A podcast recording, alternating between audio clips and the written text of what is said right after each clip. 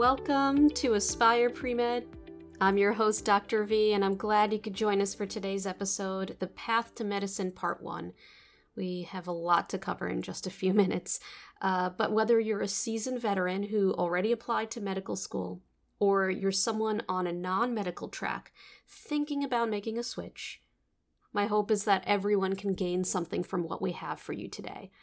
Just as a friendly reminder, what I'm going to be referencing applies to the path to allopathic med schools, the training from which one receives an MD. While much of this probably applies, if you're interested in going to an osteopathic med school, I'd encourage you to find a DO mentor who is familiar with that path. So, that said, let's get to it.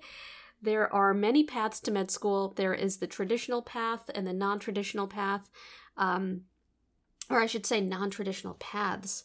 I've seen many definitions of this, but for our purposes, let's define a traditional applicant as someone who completes high school and their undergraduate years, and usually right after attends med school. They completed all of their pre med prereqs while in college, including all the coursework and the MCAT, and timed everything just so such that the following fall, after their college graduation, they began med school. There are no real gaps in timing. The advantages of this path are that you know what you want, you save time.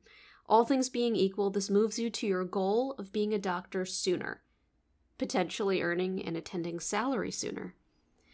The possible disadvantages are that you may miss out on life and work experiences that can make you stronger as a physician you may miss out on the chance to explore other options that may have been a better fit for you.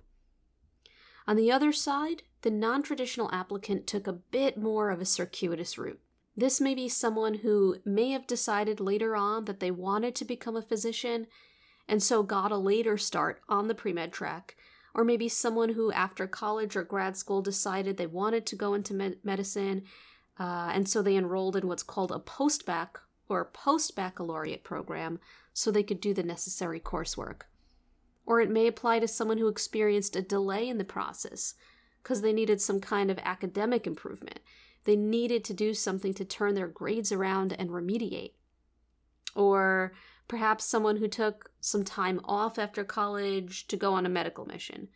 There are so many examples, but the point is for the non traditional applicant, it's not a direct path to med school. There's time taken in between to address other things. As you could guess, the advantages and disadvantages are flipped here. You may be at a disadvantage because you, quote, lost time, in the sense that it's not an efficient route. You'll be older when you start as an attending physician. But you're at an advantage because you have experiences from which to draw, which will give you strength both as an applicant and as a physician. This may have also given you time to optimize your grades and application. It allows for extra time for self reflection. After all, you really want to make sure that medicine is right for you. All in all, there are multiple paths that could lead to med school.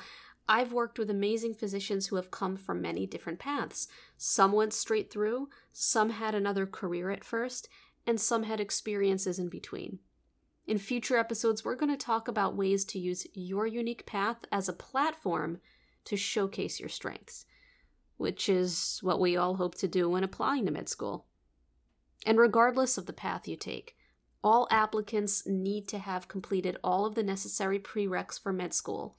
This includes the usual pre med coursework, which you can talk to your school's pre med advisor about and uh, or even reference uh, the websites of med schools you're interested in to see what you need the mcat clinical and shadowing experiences letters of recommendation and the list goes on after med school which is generally four years and those four years are part academic learning part clinical experience most people opt to enter training that is a residency program so they can pursue their field of choice like internal medicine, pediatrics, pathology, OB-GYN, etc.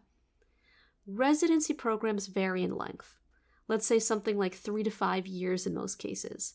From there, you can go on to get board certified and practice in that field, or you may opt to subspecialize in that field.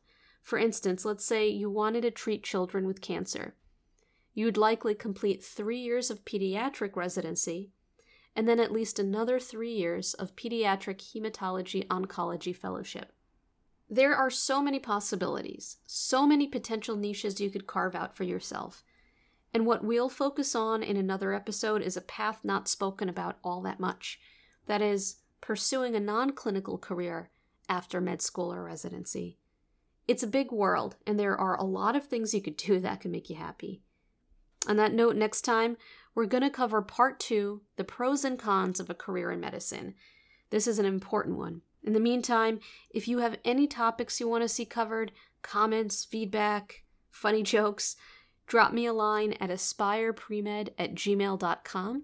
That's A S P I R E P R E M E D at gmail.com. I want to hear from you. I'll see you next time. Take care, everyone.